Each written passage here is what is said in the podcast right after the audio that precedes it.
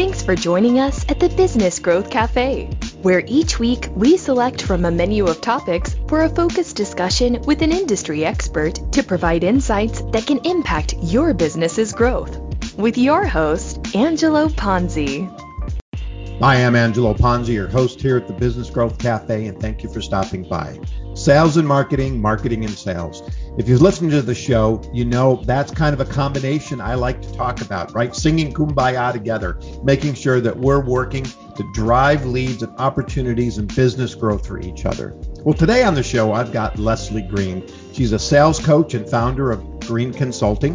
Now, I got about 24 years worth of experience focusing on business consulting, sales coaching, sales training, really directing and helping teams build their growth strategies and, and really helping to shape those sales teams. Now, Leslie's interesting because as we were having our conversation, we've only known each other, you know, probably a little bit less than a year. But it turns out to be we actually have a very rich history together. Uh, Leslie had worked in the printing industry, and during my days in the advertising agency business, turned out to be we were working with her printing company.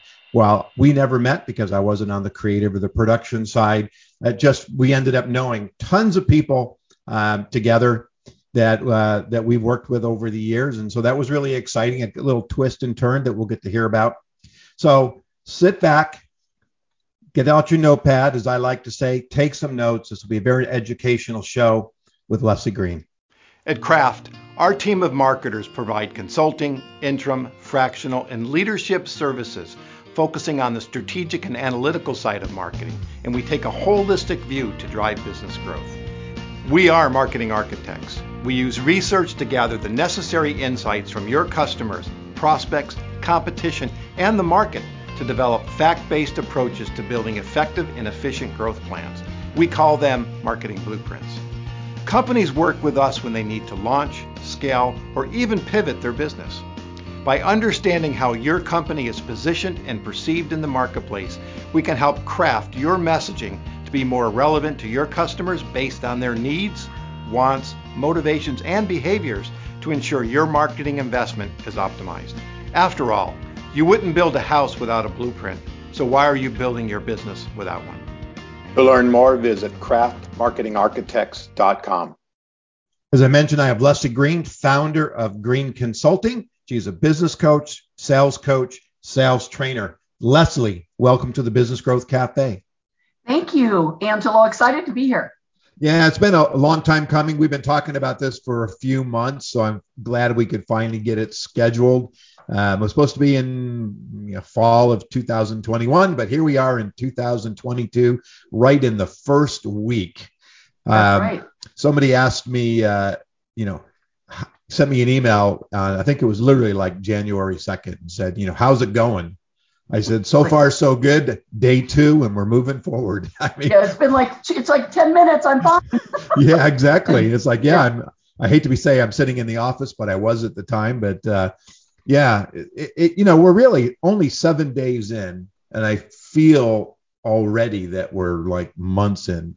I don't know. It's yeah. just, and that's good because that means there's a lot of activity you know a lot of opportunities. I, I i've actually had about six new business opportunities already that came in right at the end of december and now here in this first week which is causing a scramble because you know everybody wants to move very quickly on things.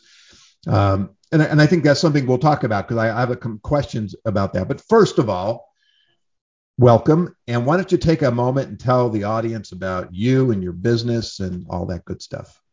Thanks so much um, so I got out of college and went into a company, a merchant distribution environment, and they had a lot of sales training back in the day. And, um, you know, it was really good, a lot of structure, a lot of um, environments where I could learn and absorb. And I did that for a few years and then got into uh, commercial printing as a sales rep where I was, I could earn a lot of commission. And I liked it because I would be evaluated on what I sold it wasn't some arbitrary salary increase, and I like to be compensated for my effort. So I figured out pretty early on, Angelo, that I was really good at at earning my way and proving myself. So, you know, the, the good thing when you're young is if you have a chip on your shoulder, it works for you. But you got to figure out how to, mo- you know, modify that, modulate that, so you don't become you know, kind of a pain, but I was a pain. But I ended up at a really big, large national, uh, top of the food chain, quality wise, commercial printer. And those, and a lot of people think that means copiers, but what it means was back then car brochures. Uh, Southern California is the largest car marketing um, market in the country, and so there's a lot of revenue around that, and annual reports went a lot of income paper. So it was a really good time. I um, I ended up turning into a sales manager, and um, that turned into my consulting business, which is called Green Consulting, spelled weird. But I'm on year 26. Um, I started with one client that I knew. I always have had a big network. I'm a good networker. And I had one, I had the Capital Group, which was uh, downtown LA, American Funds, and he was a, a big buyer of printing. And he had me come in and evaluate his spend and his budget and his vendors. And so that turned into a bunch of other clients in the space. So my the beginning of my my business, it was national print and those kind of businesses and merchants as well, where they knew my expertise and I had a lot of credibility. So I got hired because I knew the market and they trusted me. So that was really instrumental in the beginning.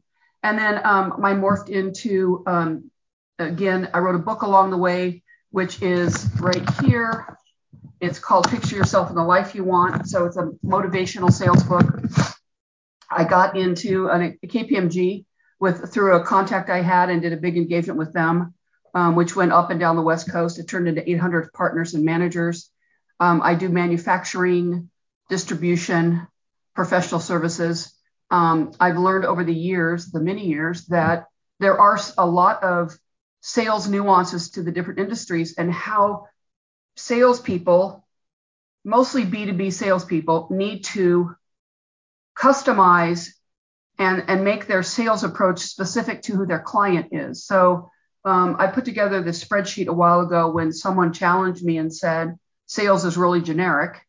And I and it pushed my buttons. I said, no, no, it's not, which was good because it made me actually think about the different skills needed in the different industries. So in, in a professional services industry, you're maybe not worried about supply chain issues and you're not worried about manufacturing turnaround times you might be worried about deadlines, but it's more of a negotiation. And in, in just for some examples in manufacturing, it could be a really quick sales cycle because somebody needs something really quickly. But if it's in more of a financial industry or banking or or distribution, it might be a longer sales cycle that has has more nuance and you have to develop the relationship differently. So I am a relationship driven sale outsource sales manager and sales coach helping salespeople improve their go to market strategy, become more effective, more quickly identify who the right prospect or target is, and then figure out how to meet them, build a relationship, and make money at it. Okay. Before we go on, I, I have to ask a question. So you were in the printing business. Yeah. Southern California. You in LA or in Orange County? Southern LA, big LA firm national clients. So my one of my biggest clients was in Boston, and which was actually an agency that ended up getting the the launch of the Saturn. This um sorry yeah no the launch of Infiniti cars. Okay. So well, they ended up with. So who was the printer? Campaign. Who's the printer? I don't. We, we don't date ourselves here, so. But no, George, it was George Rice. George Rice. Okay, sure. Actually, I worked with I worked with you guys um, back yeah. in my agency days. I spent about sixty right, percent right. of my time in the advertising agency business, and, right. and whether I was um, worked for a variety of firms as well as my own, and and George Rice was certainly. Uh, you know, we always thought about, if I'm not mistaken, was George Rice for certainly for annual reports and big, right. beautiful color runs and things like that. Oh, so when let's talk about your business for a second. Then we're going to move into kind of this idea of your training and your coaching.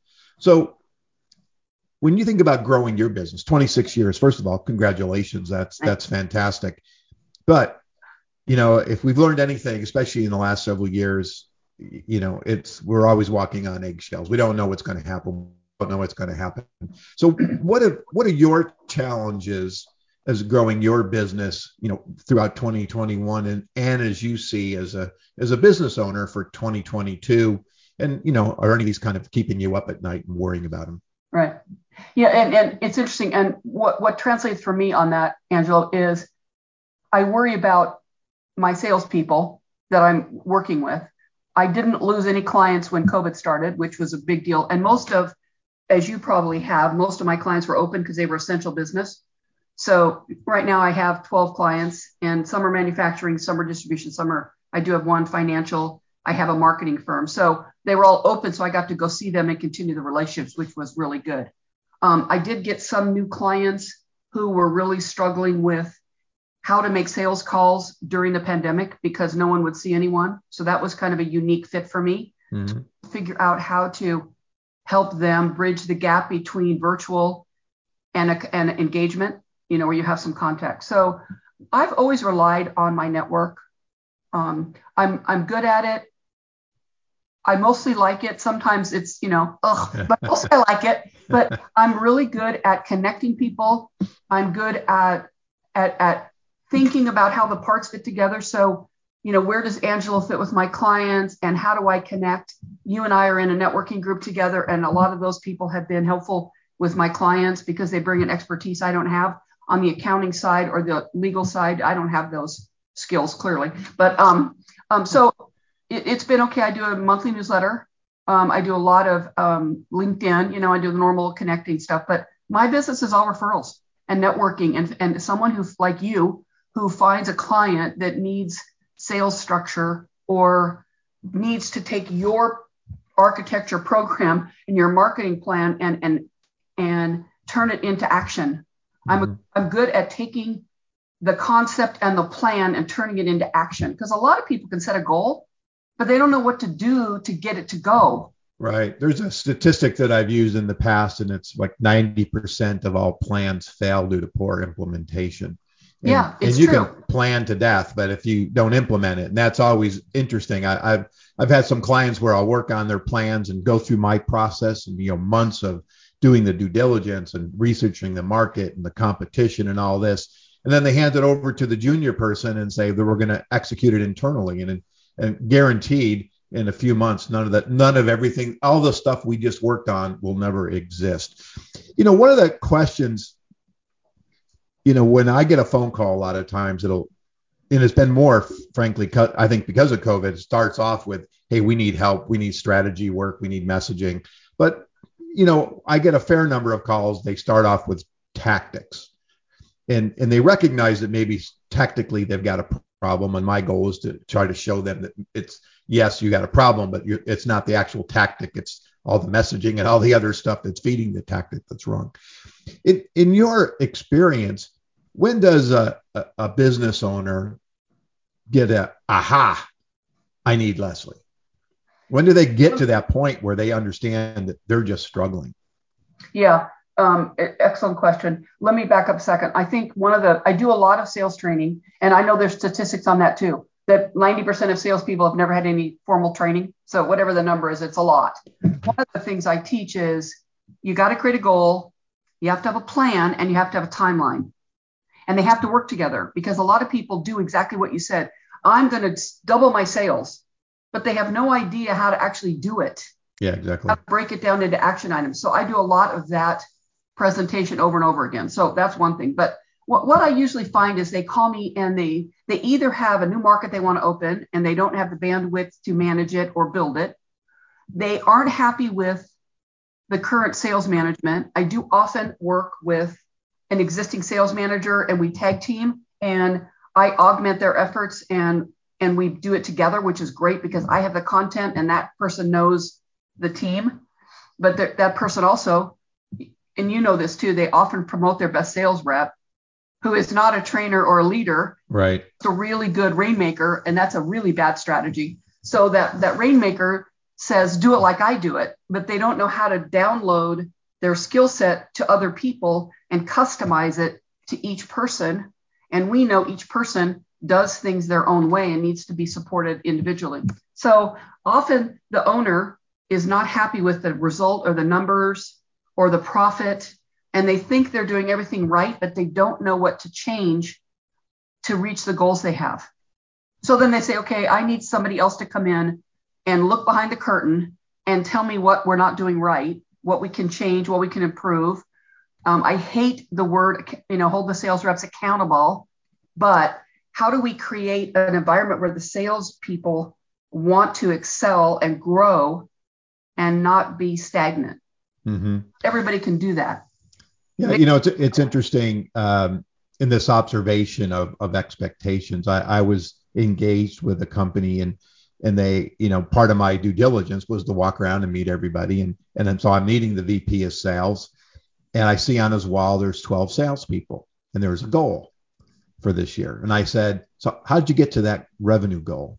And it was like, oh, I just added 10% from last year. I go, yeah, but how are you going to get there? And, and so that question couldn't be answered. Then I said, okay, you've got 15 salespeople. Uh, who's been here the longest? And he told me. I said, who's been here the shortest? And he told me. So 15 years, three months. I said, so how can they both have the same revenue goals when you've got an inexperienced person? So when I actually talked to the guy that had been there for three months, I said, so how was the onboarding? He said, well, they they gave me a catalog on Monday, and on Wednesday they told me to get out and start selling. And so the, all these different things went along when and it came down to sales. And I was in there really trying to understand the dynamics and the marketing and the relationships with sales and marketing. We're going to talk about that. And what I found was that there was no plans. The plans were coming out of thin air, and there was no rhyme nor reason and logic behind a lot of the strategy work. And, and so, you know, I made my recommendations and et cetera, et cetera, and and and worked with that company for like 18 months in developing all their their strategic work. So gets back to when is that recognition? And to your point, I, I, it's they get unhappy, right? It's it's like, oh, I we wanted to be whatever, ten million dollars, we only yeah. hit seven. I'm gonna blame somebody else, and and so that realization in that kind of deconstruction or, or analysis that that I believe you're doing to really let's put it all on paper. Let's figure out where the problems really are, and then let's rebuild it back up. Is that kind of what you're doing? Yes, and, and one of the things I have the same challenge you, you observed there is people put a goal up. They, they put a goal they want to achieve, but they have no idea how to get there, and it's not backed up with information. So what I like to do is review every account with so each sales rep has an account list, and I know how much revenue that each account has purchased from said company. And let's say they bought $80,000 and I ask the sales rep, okay, what does it look like for them in 2022? And the sales rep will say, I don't know, because the sales rep hasn't asked any questions. Mm-hmm. So that, that session turns into, okay, here's what I want to know from the client. Mr. Client, what does your year look like? How can ABC distribution support your business better? What would we do to grow our market share within an account? What other products are you bringing on? And but you have to interview the client, the salespeople, to learn what's going on in the client. And if you get that information and you you learn how to how to do a needs assessment on a client, you can bring that back to the team, to the den, and say, okay, this guy's growing, this guy's shrinking, here's my numbers. And then I can give it to a sales manager, and a sales manager can say, there's 10 accounts that are going to grow, and there's three that are going to shrink, and it nets 8%. But I have then I have numbers because I've evaluated my market and my account base, and then I put in on top of that 7% and then I'm going to grow. I'm going to add 100,000 in new business to be determined. Leslie's going to help me prospect, and I'm going to add new business. Right. Well, and I've done this in so many environments where where where owners have no idea how to put together a goal or a plan. Yeah. Well, exactly. And and and you didn't use the word, but I'm going to, and it's mm-hmm. research. Right. It's getting yeah. out and asking right. the questions. Do you find a lot of times, and, and, and I do, in, in dealing with some of the sales folks that they're almost a. I'm going to get a lot of hate mail on this one. They're no, almost right, afraid they to ask the question because it's like I got this renewal. I know what I'm going to get. I don't right. want to ask or if I ask, then potentially I'm exposing myself. And if I ask if there's more business or a way to get more business or referrals. And so I find a lot of times that they're just okay with the status quo instead of trying to figure out how to grow, right? There's I, I, I look at I have three simple things I always talk about, right? Sell more to the people you're already selling to, sell for more, raise some prices, which is always a little iffy, or sell to more, which means looking at new markets and new opportunities. And those are just like three simple things that I always like to use as, you know, kind of the litmus test of saying, how can we get more business? If you don't know what your reoccurring revenue is going to be, you need to ask. And, and that's what you're saying, right? Yes, and I agree. A lot of salespeople I work with are are wimps, but on the other hand, they haven't been uh, trained or or we, there hasn't been a discussion about how to ask and how to how to respectfully connect with clients and learn more about their business. And I have a three piece of pie pie chart, same as yours. More business from existing customers, which means sell to more people. Mm-hmm. I also work a lot on what why did business go away and where did it go? So win back lost customers and then find new business. So those are my three prongs. A lot of times business goes away and people don't know why. There's another statistic that for every problem you have with the client, you have 25 more clients with the same problem that never say anything. And I happen to have a husband, when we go out to eat, he will never send food back because he's a really nice guy. I send stuff back, but he won't want to go there again, but he'll never tell anybody. So when you start losing business, you have to find out why because you might have a problem invoicing, delivery time, bad packaging. Uh, the girl at the at the answers the phone's a snot, which happens a lot. The phone system doesn't work. Anyway, so you have to figure out where the business went and why, and then work on that, which sometimes is marketing because you're not doing a good job of creating the brand so people remember who you are. But so you got to understand where the business is going away, and then you've got to you got to penetrate existing accounts, which is what you said, and then you got to prospect. So right. I agree with you that exactly what you said. Yeah, I have a different uh, kind of three prong too as well that I, I use in descriptors, and that's renew, recapture, and acquire. Right? I like so, it. Yeah. So yeah. those yeah. so those are kind of the three buckets, right? If, if I'm sitting and I want to be whatever, $10 million next year, I start with w- what percentage of our business is going to come from renewals and whether it's just a pure renewal or can we grow, right? So then that recapture. Did you have an account? Did you lose an account? Why did we lose them? Can we get any of that back? And then, you know, A plus B equals C. And, and then you know the difference between what your revenue goals are and the rest becomes new business acquisition. And then what are the strategies for that? And, well, and, and I, let me I, let me let me add to that, Angelo. Sometimes people say, I want to grow 10%. And, and again, they either have facts about that or they make the number up, like you said with that, that other client. And, but they don't calculate they're going to lose 4% for reasons they can't control. So they really have to grow 14% to net 10. And they don't think about it properly. So their goal's too low because they're not accounting for attrition and lost business. Mm-hmm. So well, it really needs to be, anyway, a bigger goal to, to net what they want.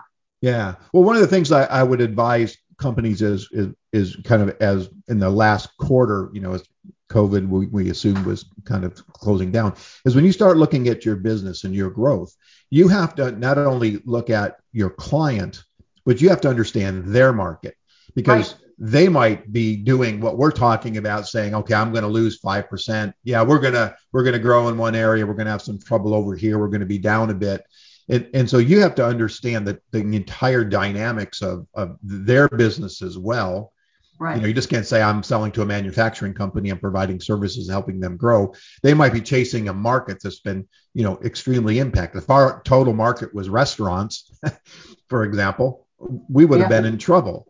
But can you take those same products and services and sell someplace else? I, you know, some people like in the alcoholic beverage industry that no longer were people coming into the bars or ordering wine. A lot of the the brands themselves started working with the restaurants to to get set up uh, to go cocktails right. and things like that, right? So they had to be very, very innovative.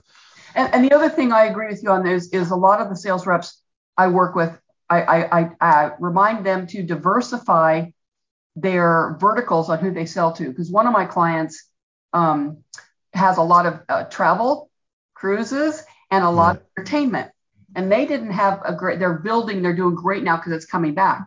But if you've got to have your feet your your tentacles in more industries because the COVID's not the first time this has happened. This happened at 9/11 when 9/11 travel stopped. You know, a lot of industries took a big break. So we've got to be diversified with our energy. And I had a, a, a, a guy on the phone yesterday I work with, and he's calling on a lot of gaming, which is big, but he's calling on accounts that he's never going to get. And so I'm trying to help him understand put your efforts in the right spot because we are all really selling time. Mm-hmm. And if you're investing your time as a sales rep on commission, you've got to be able to figure out who gets my hour, who gets my, my $100 an hour time, because I've only got so much of it to, to sell, to spend on people that aren't going to buy from me. So I know it's, it's I got off on the weeds there, but this well, guy is, is barking up trees he has no business doing because he's never going to get it. So let's let's dissect that a little bit because I find this interesting because a lot of times people will chase business that yeah. makes no sense. So right. H- how do you work with this person, for example? And first of all, why what's the conclusion that the business that he's chasing he's never going to get? Is it, it too big for him, too small? They don't have the right services. What how do you sit there and say, okay, Mr. Salesperson, yeah. this is not a good market for you. This is not a good industry, and here's why. How do you approach that? Yeah, and, and his his dynamic is he has a relationship there with somebody, which is a big deal because we want it. We you know if you have that going, then you're kind of in already. He's at a new company that isn't quite as nimble and aggressive as the place he was at before. The owner, who I I, I speak to regularly, doesn't really want to mix up. I don't want to overshare, mix up the pricing so much Mm-hmm. So what you have to deal with, I said to this guy, you've got to understand where you're working, who you're working for, and what this particular kooky client wants. And the, the client wants really specific discounted pricing that this owner does not have an appetite for. And and you have to, and I've worked with places where there is that appetite to just get it. And this this owner doesn't have that. He's a little more conservative. He's not so much of ruffling feathers. he doesn't want to rock the boat so much. So I said to this guy, you've got to be more thoughtful about where you are with regard to the environment you're in and who you can bring to the table for negotiation. Who meaning the client. So just because it worked last year at another company doesn't mean you can bring it where you are. Right. So this homework, he has a big list of prospects. This guy's homework, I said, you go through this list and you've got 40 names here. I want 10 that fit the criteria of where you're working now. And let's start with those 10. Because that one you're you're you're you're working on hard is not going to work at this time. You you, you mentioned um, price, and I, and I always question, you know, is it really priced? And I'll even talk from my own perspective. So you know, I, I've been, you know, pitching a client, and last year actually is a great example. So I'm going through this due diligence, blah blah blah. I get I, I get an email, and and and my my attitude is I don't want an email. I want to understand why, why I didn't get picked. So I called this particular individual, and and they said, look, we love your services. We love everything you had to say, but you know it was price. You were just more expensive than the other people in my and normally I say, okay, fine, I get it. But this time I went, well, let me ask you a question. If I'm so fantastic, but it was only price, why didn't you come back and negotiate with me? And, and, and they were dumbfounded. They didn't know how to answer me because I called them out on it. And over the years, prices, and I tell I tell people, I said, in my opinion, when someone says you lost because of price, it's never really the reason. Because if they wanted you or that your service or your product was the best they would have figured out a way to come back and at least try to negotiate before they threw you out the door. Is, is that your experience too or am i am i unique? You're, you're definitely unique that's for sure. But you're right and there are seven objections that i encounter over and over again. And and, and what i learned is every industry has the same objections i i just they have a different nuance so your price is too high I'm really happy with the vendors I have. I don't need anybody. I don't have time. I'm not the right buyer. Um, you're not in the right location. Sometimes is not really an objection. It's more of a stall. Um, I had a bad experience. I worked with you last year and you're a jerk, which I know, you know, you might have heard that. um, and, um, you know, I had bad experience and you, you don't have the capacity I need. You're too big. You're too small. I need a, you know, I need a global marketing brand thing. But, and, and the new one now, which is number seven is uh, I, we have COVID, I can't meet with you. We're not taking any in person meetings. We're not working from the office. It's been a big challenge the last year or two because clients can say, I'm not at the office, and you can't really call them out on it. Mm-hmm. And you're lucky if they'll get on a Zoom call with you because they don't want to be on camera. So it's turned into the whole new uh, process of overcoming that objection. I agree with you. If people want to work with you, they'll figure out how to do it. They will figure out the price and negotiate. They will suck it up and do it anyway. They will cut back their program to accommodate your fee. If they want you to have the project, they will they will figure out how to do it. The challenge though in that if you're not if you don't have a strong enough relationship yet, you might have to do more relationship building to get to the point where you are the first choice. And right. that doesn't happen overnight. It's a long, you know, it's a long process to build that track record where they want you to win. They want your services and they want you so they figure out how to how to build the deck so you get it. Yeah, it's it's always you know the, this process. I mean, I've been at this a long time. Yeah. And and you know you win some, you lose some, and then that just happens. And and and I've heard actually probably never the jerk one, but I've yeah. heard a lot of the other ones. Um, but uh, um, it was just an example, just an example. I know, I know, I know. I'm trying to my my brain's racking. No, I've never I've never been. No, you know what? I've lost business, and, and you actually uh, mentioned it earlier on when we had our agency. We lost business one time because of our billing process. Yeah, it was so difficult, and in, in our in in the way it was working, our parent company really messed stuff up, and we lost the business because of it we, you know, I've gotten phone calls that, hey, your receptionist is rude to me, those kinds yeah. of things. I mean, it, it, it does it does happen. Or the person you assigned to my account, I just don't like him anymore. Yeah. Um, and and I had, yeah. So, um, but you know, you you I think it was one of your newsletters. You mentioned that 60% of the deals are lost due to no decision. Yeah. And, so and, you talk about that yeah, a little bit. Yeah, backing up a little bit, I, I did a uh, I do a lot of seminars and conferences. Some I'm actually got a live one on the books. I'm so excited in, in Minneapolis, but I, I did one in San Diego a few years ago for some. It was um, printing a printing uh, trade association, but it was this, the financial end of it. Who hate salespeople, right? They just think salespeople are like you know pariah. Anyway, and then they they, they were asking me, and I and they they said one guy said, I just love these stories. Said we did a survey of our clients. And they said that the, the guy in the art department, to keep it simple, was a jerk. And I said, Well, what did you do? He goes, Well, nothing, because it was the owner's son. like, well, you know what? What you have to do is listen to the feedback, people. If you get feedback, somebody actually has the courage to tell you the receptionist is a snot. You have to listen because there are people who won't say it. Anyway, so that that's what you're to your point. You have to listen to the negative feedback or don't ask. Well, and and that's you know the the interesting part of research, and and I've been in this situation before where we go through yeah. these due diligence.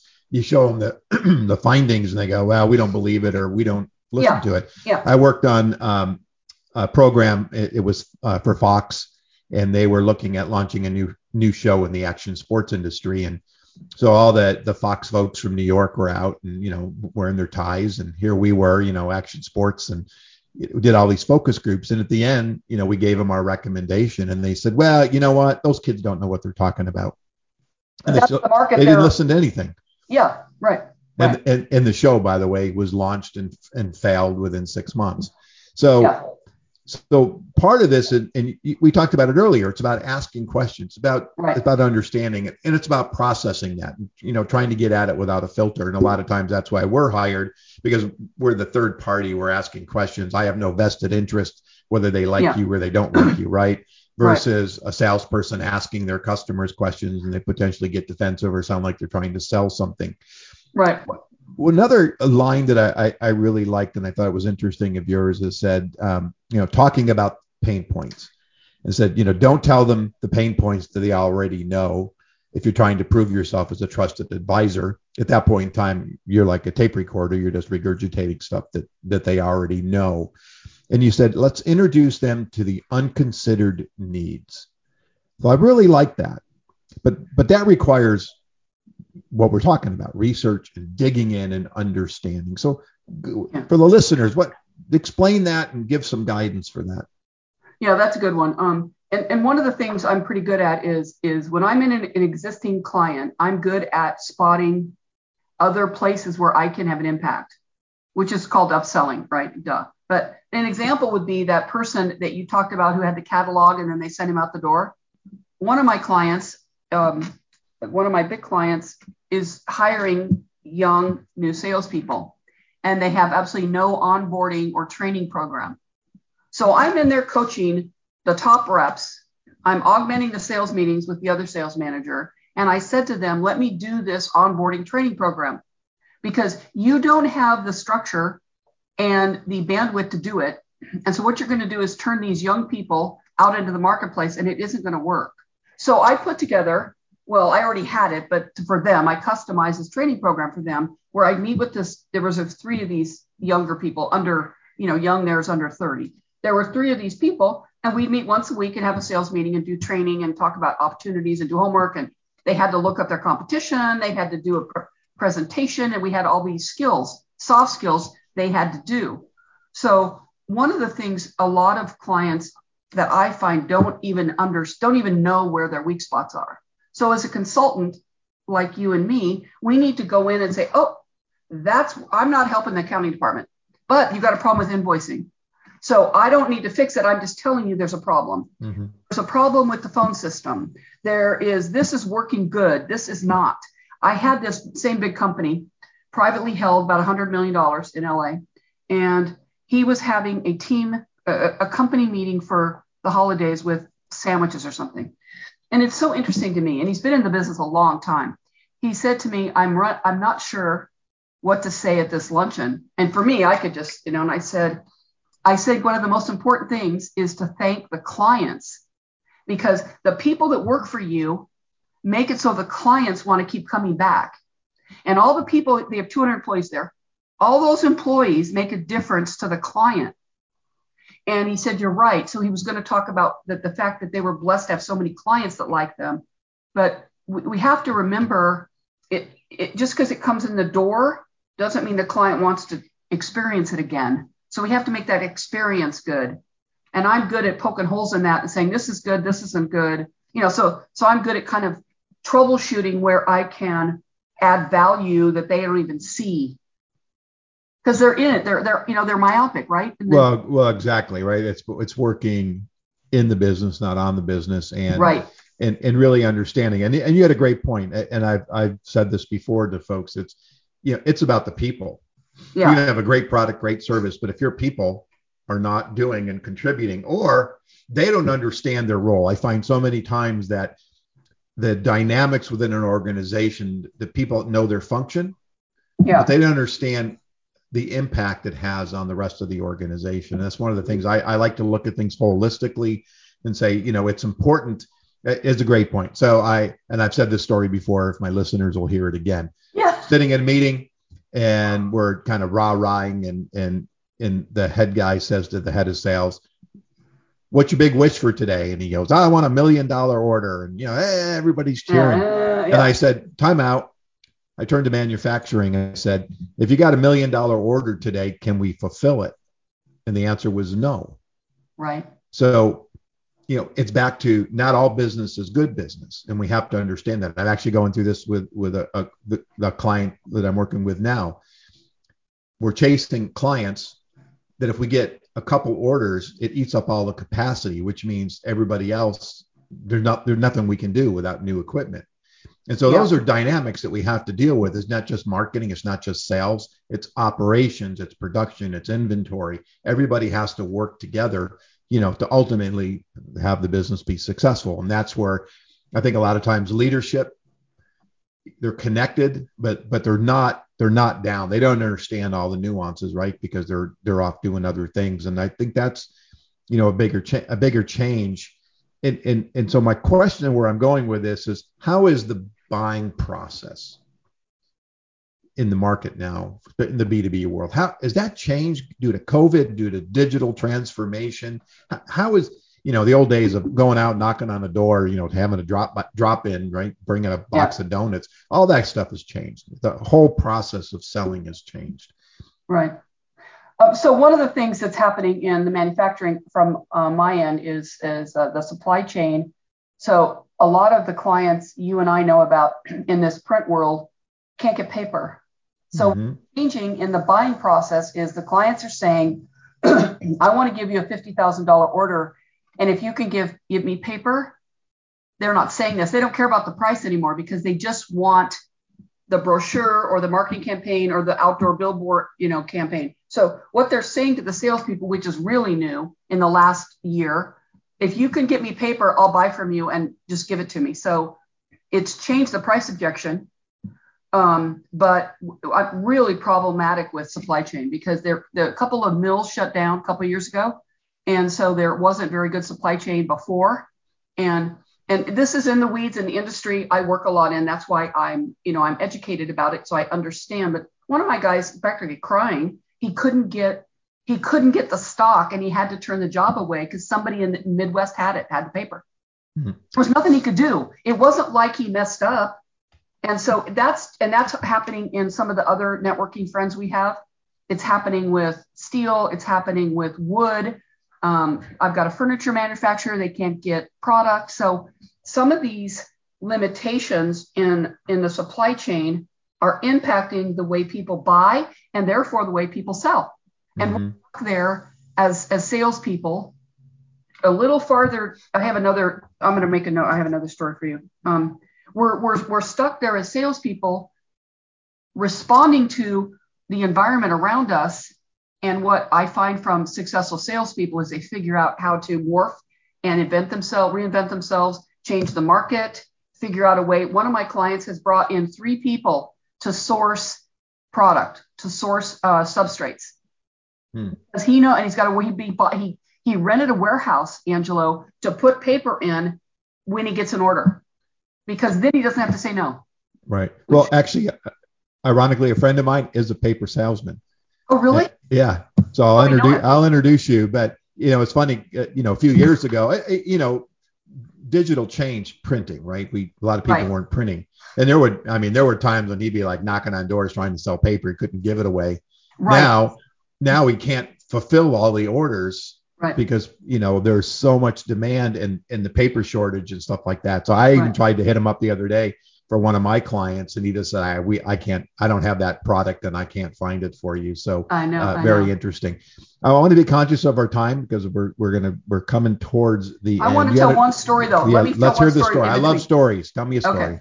So one of the things I tell salespeople, and this has come from depending on the environment you're in, a lot of salespeople react to incoming stimulus, a phone call, an email, like, oh, so I call that the tail, the, the dog wagger, the tail wagger. So I have one of my slides as a dog, and it has the head of a dog and a dog and a tail, right? It's like a dog, and it points to the tail and it points to the head of the dog. And uh, and a lot of salespeople are tail waggers. They are, and you know, you even see those police dogs wagging their tail when they're chewing on some bad guy, which you know I love that. But anyway, the dog is so excited because they're doing their, they're working. But I want the salespeople I work with to be the head of the dog. Be strategic, be thoughtful. Do you know your client's market? Do you understand how your client sells their product or service? Do you understand your client's goals and objectives? Are you thinking about, back to your point, what else can you help them with that they don't even know they need help with? Do you can, like some of the people we network with, Angelo, have those kind of retention bonuses and um, golden handcuffs and stuff like that? What can you do to to incentivize your clients to give you more work? Mm-hmm. What can you do to incentivize your top salespeople to stay? What can you do to build a better brand, which is your deal? Um, so my salespeople always are challenged to be thinking, not just reacting. And when you're thinking, you're building strategy and and then it turns into a plan, but it isn't transactional. And I've been doing that for years. And luckily, I'm still doing it because people, you know, are slower to get it. like, you know, well, they get, oh my God, I got a quote. I got a quote. Okay, why are you quoting it? Why did they call? What is the buying criteria? What do you have to do to get the work? What questions are you asking? I didn't ask any questions. I just turned it, the proposal in. Okay. What do you have to do to get the work? I, I got one guy, he got on a list of Sony um, and he got on the top 10. I said, okay, well, how do you get to be number two? I don't know. So you're really number 10. They just had a number and you're on there. You have no idea how to get work. He goes, you're right. I said, so what did you get? Nothing. You learned nothing from this client about how to get work. What do you have to do to move the ball? Mm-hmm. Anyway, so I tell my salespeople, you be the head of the dog, be the brain, not the tail wagger. Okay. So let's let's do this. We're we're kind of coming down to an end. Uh, I could certainly continue this conversation uh, for a long time, but um, I know that uh, usually around uh, about this time, people are ready to. They, have driven their they're they've driven from Orange County to Los Angeles, right? Yeah, they're so, like, I'm getting out of the car now. Wrap it up, you guys. Yeah, wrap it up, you guys. I'm done listening to you. So let's do this before we before we sign off. Give me some your top five suggestions or tips to whatever they are, make somebody a better salesperson, way to approach an account. You pick it, but let's let's give the audience some takeaways, takeaways. that they can put into yep. action today. Um, never stop prospecting because I meet salespeople that have a really good book of business and they stop prospecting and they lose an account and they're down and they're starting over and it's really hard to start over. The biggest mistake salespeople make is they don't prospect enough. Make that's one. Two, make sure you're prospecting in the right field, farm, business. Do you have the right prospects? Do you know what the right prospect is? The other thing is make a good plan for follow up.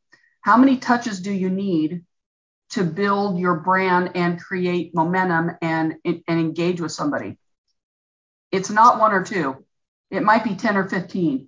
And I have I keep track of that with some salespeople, and there's different numbers, but you know, it's probably eight to 15 touches. Newsletter. Yeah, I say seven to 12. Yeah, same. So, but it's not two. So if you stop there, you're wasting all of your time. I'd rather have, here's three, I'd rather have salespeople have 40 prospects they can touch eight times than 30, I mean, then 100 they'll touch twice. Ask for a partner, a mentor, a sales buddy to brainstorm with. A sales coach is even better. That would be me. But you know, don't you don't have to do it alone. There are a lot of people you work with that have ideas and strategies you haven't in, in, incorporated yet. So par- selling, I love team selling. Team selling, team selling now is really popular. I think it's great because it brings two different brains to the same problem. I love that. I love that. Um, and the other thing is you just you have to you have to want it. And and I can do a lot with with salespeople and sales teams, but if they don't want to sell and succeed, you know, I, I got nothing. You got to want it. It's got to be in in there somewhere. Yeah. You, right. I, I want to just touch on one thing. Literally, the word is touch. That's what I want to ask. So I use this chart and I say when, in my presentations when I'm talking to folks, it's going to take seven to 12, and I show them what happens after four touches, five touches. But the, the what I find interesting, and I get your perspective on this, I'll get, well, what do you mean? Is that like seven or 12 emails? Is it phone? And, and I try to explain, no, it's a combination of things. I mean, send them an article. You want to just stay in front of them and, and make sure that they feel that you're helping to contribute to their business or their needs and not just your own. So and that's one of the challenges I have where you come in is a lot of companies I work with don't have very good marketing tools. And so the salespeople have to build their own. Um, now you look at something like KPMG, they've got white papers, you know, out of their ears, but they don't have any soft selling skills because nobody's ever told them to learn that or work on that. So what I agree with you, I want to have initial, I have similar tools. I have an, what's a sales cycle? Initial contact, you know, first the name on a piece of paper, initial contact, something else, LinkedIn, email, video, white paper about their industry, maybe a story about your industry, supply chain, pricing, turnaround time. Um, the other thing you can do is I have a gal writing her own case studies, problem, solution, outcome, a little mm-hmm. so people can learn. I did this for them. I can help you too give me some results, give me some ROI. Um, but but you have to have you have to mix up the mar- uh, the hooks I call it to see what people bite on. somebody may never call you back, but they'll click on an email or vice versa. And so we do have to mix up the bait and the touches because we want to drop the brand and our name over and over again, but give them additional information why we are a valued resource. Maybe you send them something they didn't even know. So I agree with everything you said. It's got to be a, it can be a structured campaign, but it also can be super fluid. But I still got to have, you know, 10. And maybe the third one, the fourth one's another phone call. Yeah, exactly. And, there, and there's mixed messages too, Angelo, on the voicemail. I'm not big on leaving a bunch of voicemails because you don't learn anything. So leave one intro email, I mean voicemail, and then it's up to you, the sales rep, to drive that.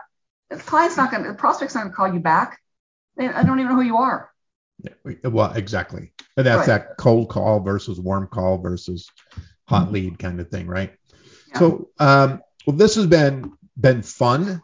It's been very educational. I'm I'm sure the audience is uh, uh, going to get some great uh, tips and out of this uh, conversation, and and certainly, you know, again, not to put time frames on us, but we've been out there. We we kind of know what we're yeah. doing, and and I and I I'm I was you know, over the years, I, I was never in the creative side, right? I was on the marketing side, so I didn't deal with the printers per se. Actually, uh, the down in Orange County, I did. Actually, one of my oldest oldest friends is a guy I met when I was probably only in California for about six months. Guy named, and you might know him, guy named Mike Maxeni. Do you know Mike? Oh, I know Mike Maxeni really well. Yeah, so I met Mike literally six months, and you know, yeah. still a friend today.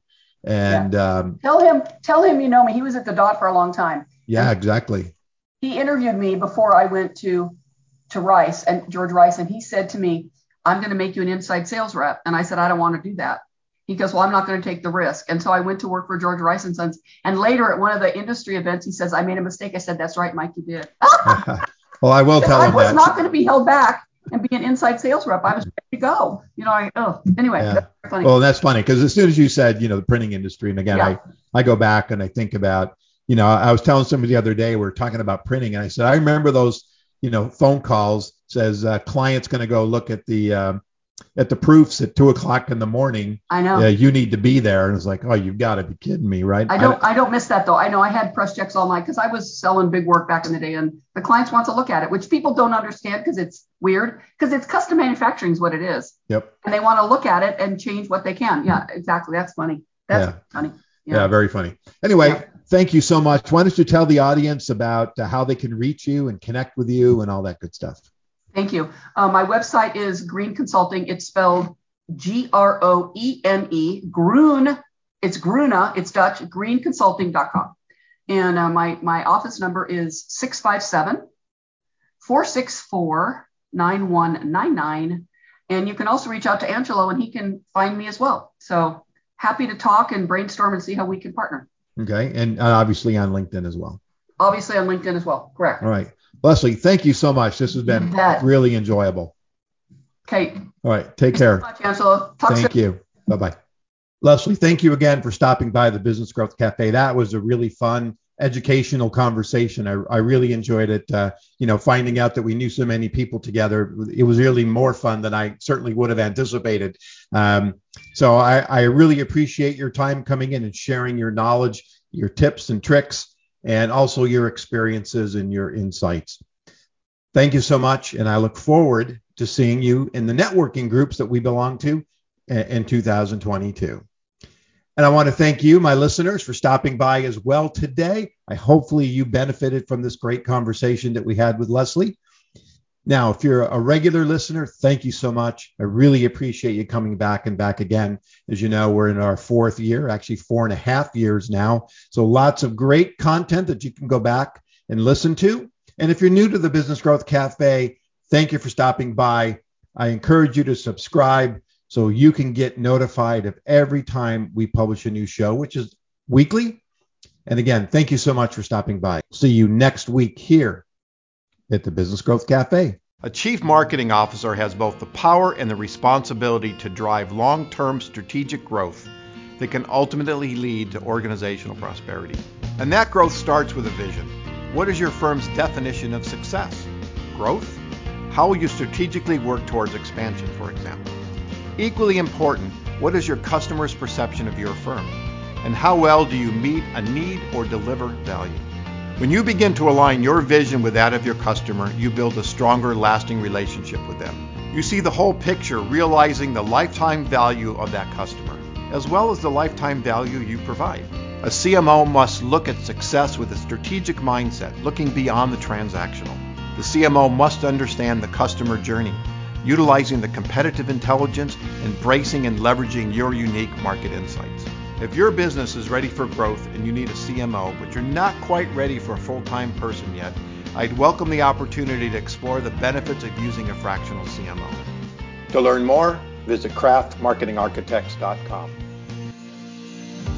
Thank you for listening to today's discussion at the Business Growth Cafe with your host, Angelo Ponzi. Take a moment to subscribe to this podcast and visit our website at www.businessgrowthcafe.com.